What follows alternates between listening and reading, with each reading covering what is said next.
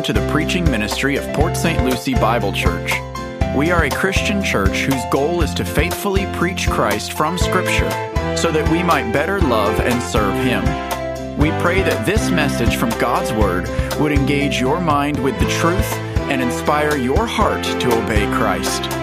Here's today's message. Please open your Bibles to Acts chapter 15.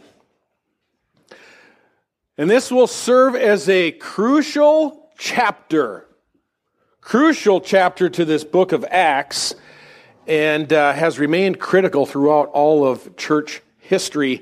Uh, we, the readers, of course, have witnessed as the Gentiles in Galatia are pouring into the church. Several Sundays we have seen that. Uh, they've been grafted in by the Holy Spirit into the people of God.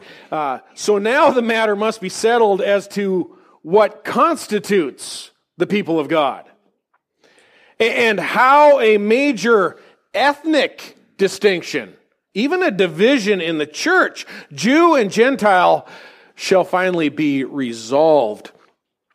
Acts 15 is exceedingly important because how the Holy Spirit guides us to understand this chapter will decide several aspects of our theology. First, it will determine our soteriology, or how people are saved. Uh, how are Christians saved? Is it salvation through faith or, or faith plus something else? This chapter will also determine ecclesiology, or how the church functions. Uh, is the church one in Christ, or is it two peoples of God with a distinction between Jew and Gentile? And therefore, Acts 15 will determine also your eschatology. Is there something remaining that is exclusive to one of these two peoples. So it's a very important chapter, a lot of questions to be answered uh, through Acts 15. Yet we should just begin today by understanding that at this juncture in time, uh, we, Luke's readers, we actually possess more information at that at this point than does the church in Jerusalem. Uh, we we have seen the report of everything that is going on in Galatia. Jerusalem hasn't. The church in Jerusalem, that is led by Peter and James, uh, they had recognized that a small number of Gentiles, uh, like Cornelius, had trusted in Jesus, uh, but they have not heard the results of Paul's missionary exploits. And uh, we must note that they have not yet made a public declarative statement concerning how Jews are justified versus how Gentiles are justified. That will all now change with a meeting that will be called to finally resolve the relationship between Jew and Gentile. It'll be once for all, or at least you would think it would. Acts 15 records what is infamously referred to as the Jerusalem Council. Uh, here, the apostles will announce that not only is circumcision not required, but will also declare, beginning at 9, that God makes no distinction between Jews and Gentiles. Both have their hearts cleansed by faith.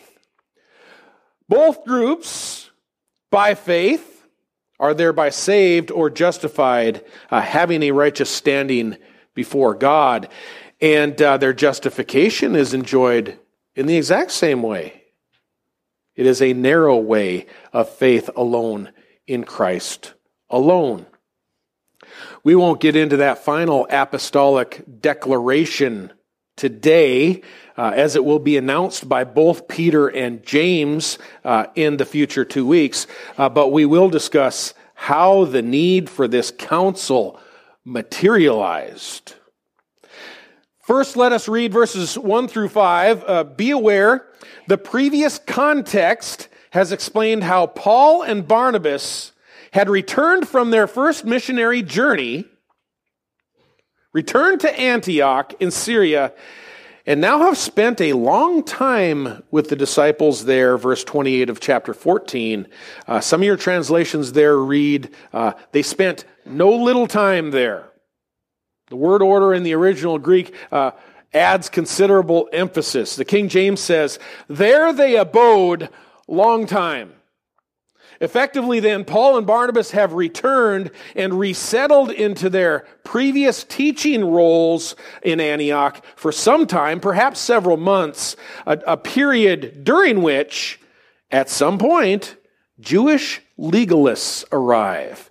In Acts chapter 15, verse 1, we read, Some men came down to Judea and began teaching the brethren Unless you are circumcised according to the custom of Moses, you cannot be saved. And when Paul and Barnabas had great dissension and debate with them, actually, the Greek implies dispute, the brethren determined that Paul and Barnabas and some of the others should go up to Jerusalem to the apostles and elders concerning this issue. Therefore, having been sent on their way by the church. Uh, they were passing through both Phoenicia and Samaria, describing in detail the conversion of the Gentiles and were bringing great joy to all the brethren.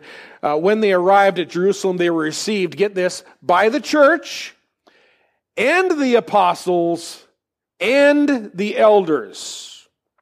And they reported all that God had done with them uh, but some of the sect of the Pharisees who had believed stood up, saying, It is necessary to circumcise them and to direct them to observe the law of Moses.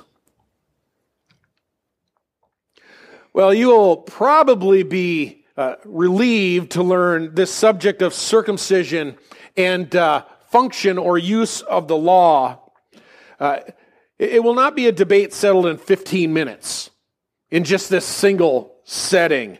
Uh, nor, I will propose to you, nor will circumcision cause a dispute between apostles.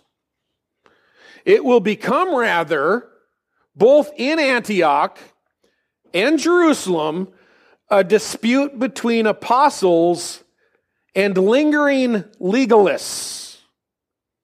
Those who just refuse to abandon circumcision and the law of Moses as being elements of salvation. Yet there exists no division between apostles on this topic. Among the legalists, we're going to observe two camps. The first camp of legalists, they're visiting Antioch, all right? Uh, a city which is about 300 miles north of Jerusalem, quite a distance in that day.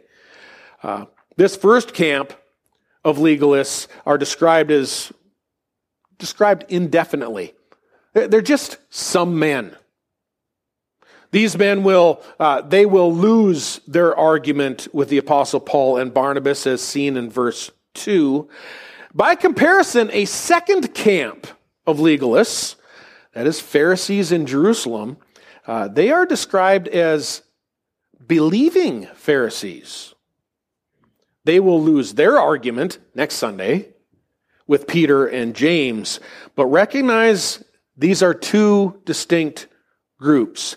The second group, again, the believing Pharisees who will observe next Sunday, uh, they will yield to apostolic authority in Jerusalem why do they yield to the decision and the teaching of the apostles? It is because they are believing Pharisees. They will yield to the declaration by the apostles. In contrast, this initial group in verse 1, just some men who arrived in Antioch, uh, verse 24, will reveal they were never sent by James or by the church. But upon arriving, they oppose Paul's missionary successes and the conversion of scores of Gentiles in Galatia. They don't like it. They rebel against the apostle Paul and Barnabas by teaching to the contrary. They insist, verse 1, all must be circumcised according to the law of Moses. It is essential, they say. And during this dispute, uh, Paul, a, nor- a notorious Pharisee, and Barnabas, a Levite by birth, both experts in the law, uh, they employ the law to you know, squash the legalists like a bug. In return, the legalists tell Paul, uh, well, that's just your interpretation. They, they don't yield. They likely, or most likely, I will propose in chronology, they likely depart Antioch in disgust and proceed to visit those new churches toward the west in Galatia attempting to undo the grace of God that Paul and Barnabas had preached there. Stay with me. This chronology is important.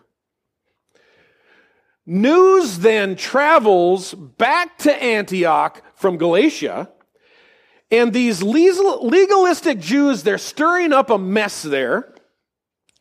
Gentiles are being compelled to be circumcised. These Judaizers, or Jewish legalists, we refer to them as Judaizers, are compelling Gentiles to be circumcised. And in response to that news that travels back, the Apostle Paul fires off his first letter, his first epistle to the Galatian churches to refute the Judaizers who are preaching another gospel in fact, a gospel that requires circumcision, a false gospel. We have a name for that first letter by Paul. It is called Galatians. Oh, you foolish Galatians. Who has bewitched you? And I believe Paul writes that letter from Antioch, firing it off as a with supreme confidence and apostolic authority because he has already had this discussion with James and Peter and John. Uh, that meeting came about previously after Peter had visited Antioch. That was an occasion where Peter and and Barnabas got carried away with the hypocrisy of not eating with the Gentiles. Uh, Peter's brain freezes in Antioch, described in Galatians chapter 2, prior to this Jerusalem council. Not after Peter makes his declaration in Acts chapter 15, verse 7. We can know this because the chronology uh, that Paul states in Galatians 2 says that it was due to a divine revelation that he went up to Jerusalem. He and Barnabas and Titus went up. Uh, they had previously went to Jerusalem. It says secretly. In private is how the apostle Paul describes that meeting. There, Paul says, because of a revelation from God, I went up to Jerusalem in private to discuss circumcision with those of reputation there, specifically Peter, James, and John, uh, to ensure, Paul says at that time, he goes, I hadn't somehow run in vain. In contrast to that earlier revelation and private meeting, Acts 15 2 states, Paul goes to Jerusalem because the brethren determined he should go, not a revelation. And does this journey, described in Acts 15, verses 3 and 4, does it look private to you? Not in the least. Instead, as Paul and Barnabas travel from Antioch to Jerusalem, they're broadcasting this trip big and loud all over Phoenicia and all over Samaria and Judea, announcing what God has done among the Gentiles in Galatia. Why can Paul and Barnabas broadcast this trip big and loud? It's because they have a very high confidence concerning what Peter and James will rule on circumcision because they have already had this discussion with them in private. And at that previous private meeting described in Galatians chapter 2, Peter, James, and John did not even compel Titus to be circumcised, but rather extended the right hand of fellowship to Paul and Barnabas and told them, You go to the Gentiles. Well, that's not after they come back from Galatia. They'd already gone to the Gentiles at that point. It was before. You go to the Gentiles, but that meeting was in private. The private meeting was held before Paul's first journey to Galatia. Still, that earlier private meeting hadn't fixed the problem with uh, Jewish legalism in Judea. You follow me? If you feel completely lost, just know this. That's okay. I know some people are like, I can't even spell Galatia. Where does this all come from? It is important. If you feel completely lost, just know this. The discussion over circumcision amongst the apostles, Peter, James, John, Paul, along with Barnabas and Titus, that occurred privately a couple years before Acts 15. But because the Jerusalem church was so Jewish, so Jewish, no public announcement was made concerning circumcision. The Jews wouldn't have received it well. Yet the apostles had privately expressed agreement. There, there's a clinical theological phrase we use to describe their inaction. They kicked the can down the road.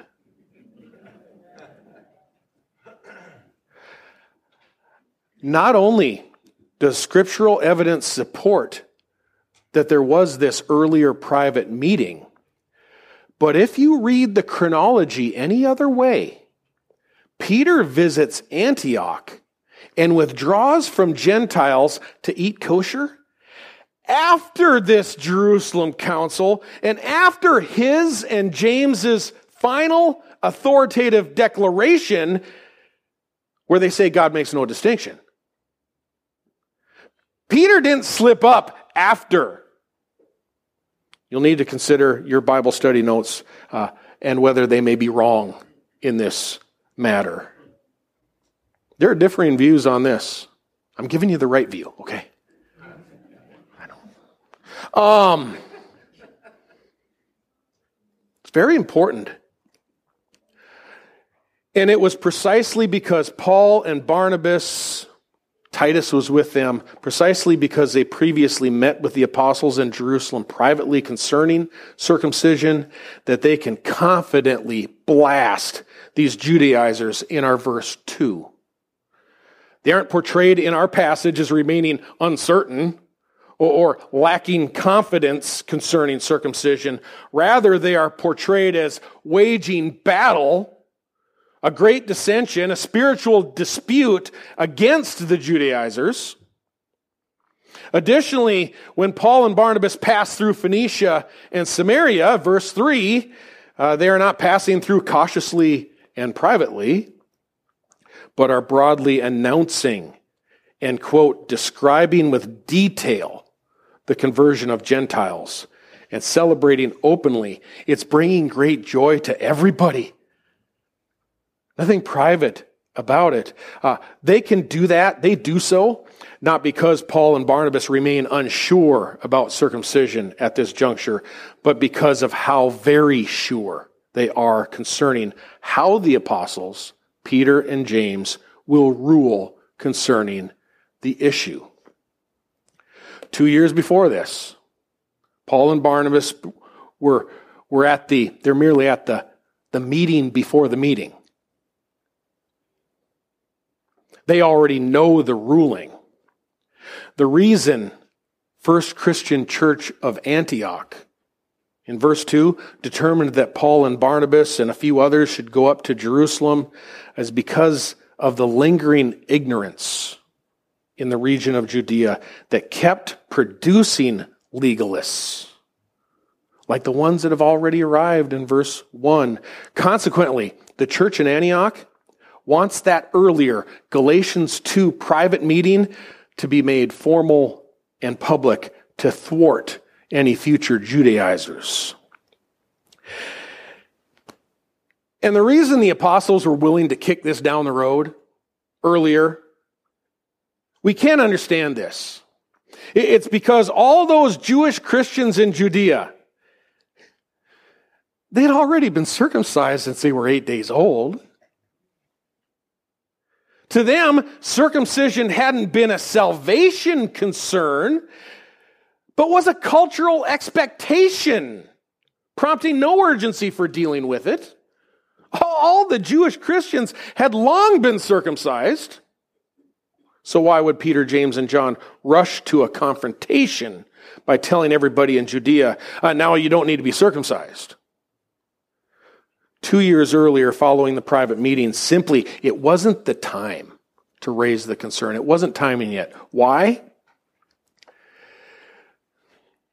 Following Paul's first missionary journey, the number of Gentiles entering the church, Christ church now, it's far more outpacing the Jews who are entering the church.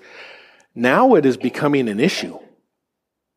Now it's a problem. Somebody has to make an authoritative declaration public. Under the new covenant, will circumcision be required, or are we justified by faith alone? And have the people of God always been justified by faith alone? Well, begin to figure this out in verse 4. We read, When they arrived at Jerusalem, they were received by the church and the apostles and the elders. Again, no private meeting at this time. And they reported all that God had done with them. But some of the sect of the Pharisees who had believed stood up saying, It is necessary to circumcise them and to direct them to observe the law of Moses. The Pharisees, understandably, believing Pharisees, uh, very Jewish, they, they of protest. It's like, since when have we dropped circumcision? Meanwhile, we as American Gentiles might find ourselves asking, how is such confusion still possible 19 years after Christ was crucified for sins, buried, and raised from the dead? How could these Pharisees in verse 5 and other Jews who had believed how could they be justified by faith alone and still believe they had to be circumcised? I offer three, I offer three explanations for their confusions. Number one, as already stated, circumcision is all the Jews ever knew. Up until a very short time ago, up until a very short time ago, every Christian convert was already Jewish. Therefore, they were already circumcised. And the question in the Jerusalem church had never officially been raised. Those few Gentile converts, you got Cornelius, Titus, a few others way up 300 miles north in Antioch. Um, they lived in distant places, Caesarea, uh, out of sight, out of mind. Uh, these Judean Christians, Christians in Judea, Jewish Christians, they just ignorantly kept doing what the culture they had been raised in always had been doing. Don't tell me that you don't think that still happens today. Ever heard of infant baptism? They just keep on doing what they've always been doing. Secondly, the timing wasn't previously right for the announcement. When Paul and Barnabas arrived with Titus a couple of years earlier, there were still only a few Gentile converts. Meanwhile, there were tens of thousands of Jewish Christians in Judea. Why upset the apple cart? The evidence wasn't there for uh, a sudden change, since being circumcised itself doesn't damn anyone. No one's going to hell because they're circumcised. Peter, James, and John didn't sense an urgency to announce a culturally difficult shift. Change takes time, folks. Have you ever cataloged for yourself, written down, how much over time your understanding of doctrine has changed since the day you were saved. Immediately after your conversion, you probably didn't process whether you had to be baptized or not. You probably only realized that you had been baptized, either as an infant or as an adult. But on day one, you likely hadn't wrestled with the question is baptism essential or not to be a Christian? Or are you justified by faith alone? By the way, you're justified by faith alone. We now possess these answers. Uh, in contrast to these earliest Jews, we, we have the entire New Testament at our disposal. In Acts 15, they had none. And even with 27 authoritative apostolic books in our possession, the expanse of Christian theology, increasing understanding for all of us happens over time comes over time. Example, over time, most of us has come to a realization that Christians no longer observe Sabbath rest in a day. A couple of you just said, What? That's a different sermon for a different day.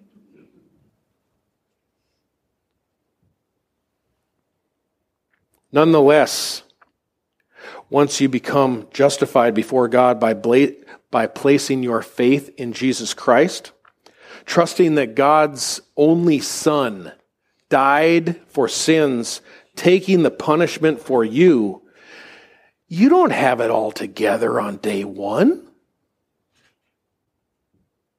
Acceptance and embrace of sound doctrine takes time, takes years. But over time, like these early Jews in Jerusalem will, your errant ideas, my errant ideas, need to be challenged and changed when they conflict with apostolic doctrine. Which brings us to reason number three. A ruling on circumcision by the apostles simply had not yet been announced. But now, with the expanse of God's kingdom pointing west into the Roman Empire, you know, land of the Gentiles, it's no longer just Cornelius and a couple others anymore. It's no longer just a small church up in Antioch any longer, out of sight, out of mind. Circumcision is becoming a problem for the church following the inclusion of the Galatian Gentiles. It is now a source of increasing division between Jew and Gentile, Gentile, and that will not be allowed to stand in Christ's church, a place where Peter says there's no distinction. If the chronology that I presented to you is accurate, I believe it is, Paul and Barnabas ran these Judaizers in verse 1 out of Antioch. They, the Judaizers, proceeded to Galatia to spread false doctrine under, under the guise of circumcision. One of those churches said, at least one, wait a minute, Paul and Barnabas never said anything about this. Imagine being 40 years old and someone saying, now you need to be circumcised. Whoa, tap the brakes. So, a Galatian envoy, an embassage, a group, uh, traveled to Antioch to seek out Paul. And, and Paul says to them, Yeah, I know these guys. I know them. And Paul pens his first letter, sending it back with them to Galatia, stating, Neither circumcision nor uncircumcision is anything. Galatians 6:15. Next then, the home church. Paul and Barnabas' home church in Antioch, uh, they say to Paul, this is what I'm proposing. They say to Paul, You know that letter that you just wrote to the Galatians?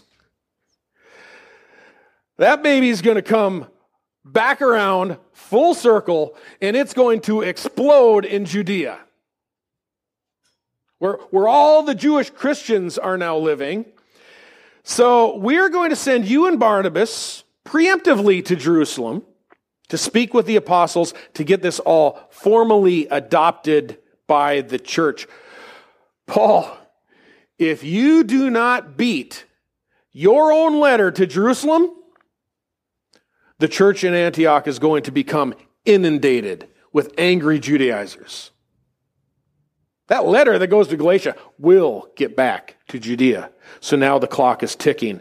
Now circumcision is an issue. Now the time is ripe and the apostles must make a formal announcement to the church. I believe that Paul and Barnabas fully agreed, uh, but they stated to their own church in Antioch, we will go to Jerusalem. It's the right thing to do, but we are not going quietly and we're not going privately this time. We're going to make our way to Jerusalem through Phoenicia and Samaria every place in between, blowing the trumpet and explaining with great detail, our text says, how Jews and Gentiles everywhere are being justified through faith in Christ alone. The reality is, salvation does not hinge on circumcision. It never did. We are all justified by God's grace alone through faith alone in Christ alone. And as experienced by Father Abraham, justification has always been through faith. Uh, of course, you and I have read the book. We already know that the church in Jerusalem agrees. And this formal announcement uh, that will come from the Jerusalem church had never been in serious question. It was only a matter of time.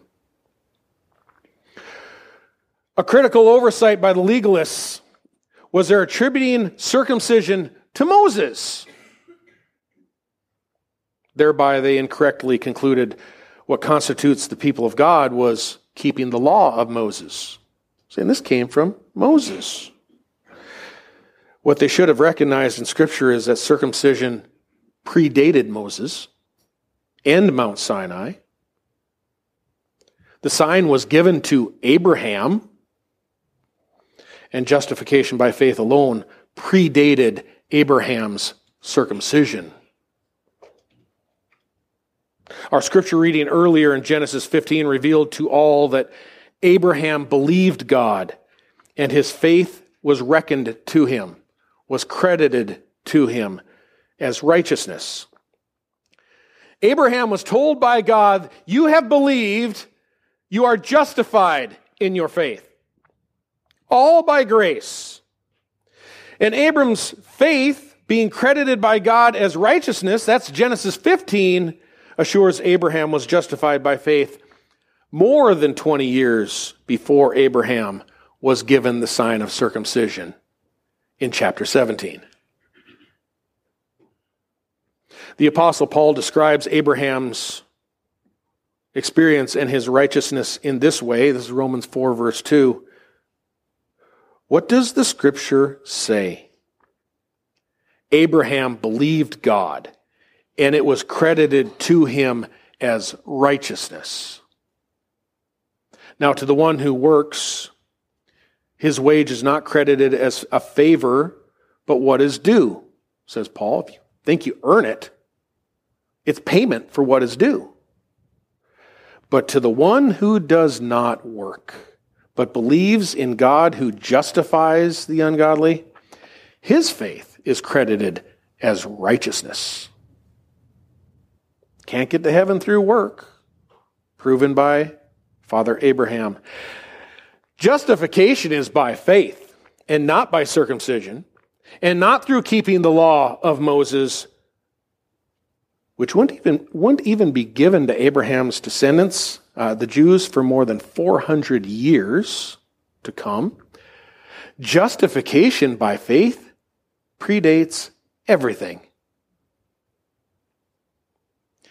In case you're trying to understand the word justification, here's essentially what it means. Being justified means that we, as rebellious and sinful creatures. Say I'm a sinful and rebellious creature. Not, not, not out. Justification means that we, as rebellious and sinful men and women, enjoy a guiltless standing before God, a holy and righteous creator in heaven. Justification does not mean that we are sin free.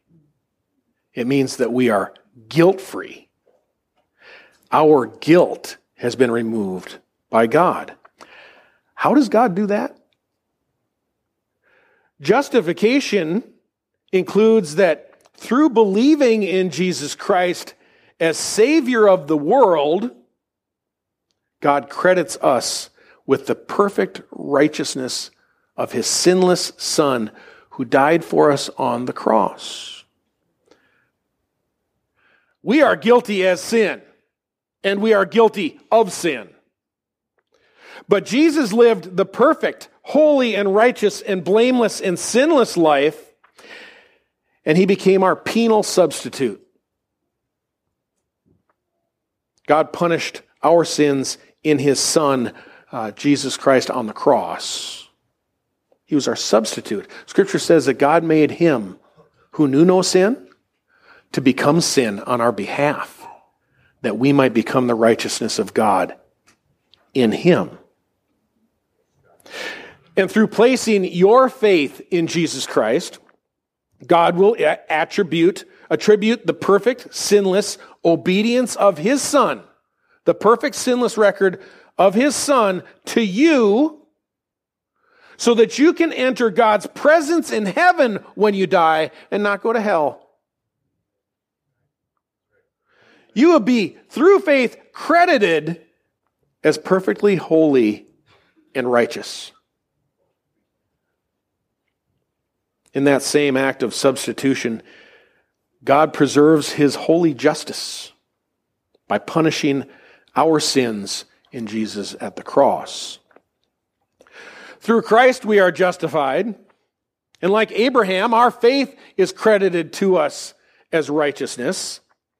So the marker of those who enjoy a righteous standing before God, forgiven all of our sins and awarded eternal life, guaranteed of the kingdom yet to be established on earth, uh, those who have a righteous standing before God is the people having the same faith as Abraham while not being circumcised. What therefore constitutes all of the people of God throughout all of human history is justification by faith. Folks, lots of very evil people have been circumcised. That doesn't change a heart. That's not a sign of belonging to God. Similar to baptism, lots of very evil people have had their head sprinkled as a child or immersed in many believer baptism churches throughout the country. That's not the sign. Concerning righteousness, circumcision, or uncircumcision, it's not anything. And it never has been. In fact, even your ethnicity, we'll discover next Sunday, means nothing but righteousness through faith. But when God opens your heart and reveals his son to you, showing you the love, showing you the love of the cross, the majesty of his sinless son, and sacrifice of his beloved on the cross, though you were previously rebellious, through faith in Christ, your conscience is cleansed. You are washed in the blood of Christ. You become reconciled to God through faith. To enter heaven, you must first be cleansed from your sin. Very important. This world, well, it's rough. It's really rough. You know what the cause of it is? Sin. Sin. No, it's not sin. It's sin. It's us. It's human beings that disobey the design of God. Folks, that is not going to fly in heaven. Sin can't enter into heaven. If sin would be in heaven, it would be here. We'd be repeating the same thing all over again. Sin cannot be in the presence of heaven and of God and of the saints. Can't be. You have to be cleansed of it first. Sin shall not be allowed to pollute heaven. So here we are. We have two camps.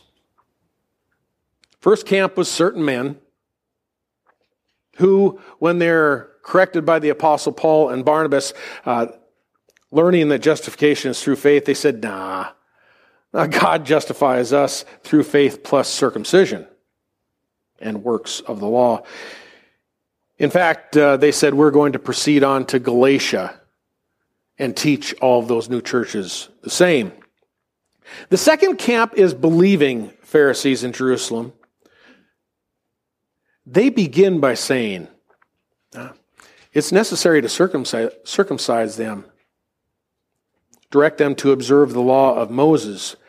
But when corrected by the apostles, when they are confronted with the truth of God's grace, these men will yield.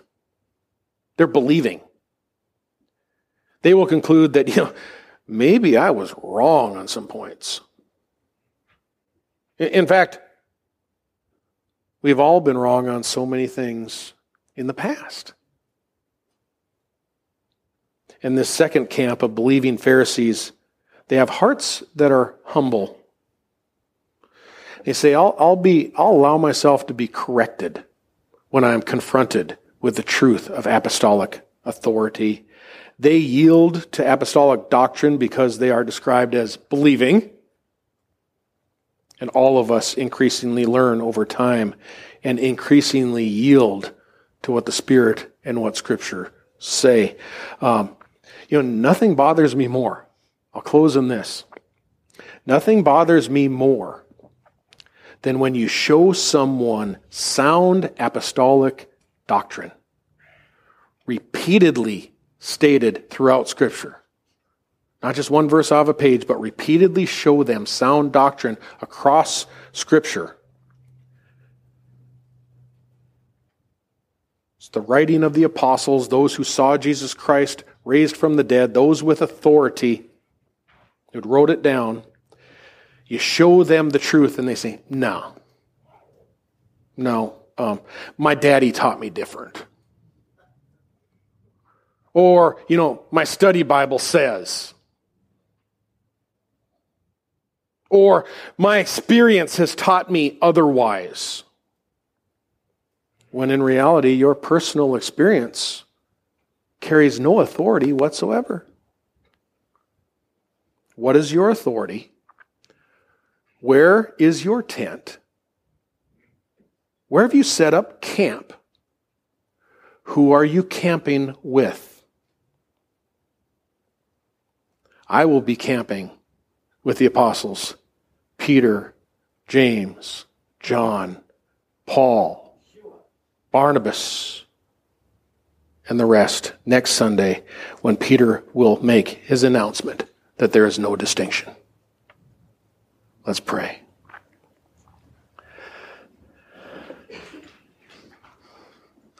Father, as you've been so kind to continue to reveal over, for, for some of us, decades, your greatness, the Spirit illumines us and teaches us uh, increasingly over time, and we see that you're still changing us, that you're making a people for yourselves uh, that is holy and pure righteous in the reflection of your Son. And Father, we ask that you would continue that work in us, that you continue to reveal yourself to us, that our spirit would yield within us to embrace all that your apostles have said.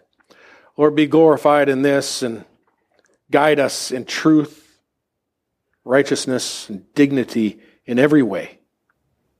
As we thank you for your beloved Son, Jesus. Amen.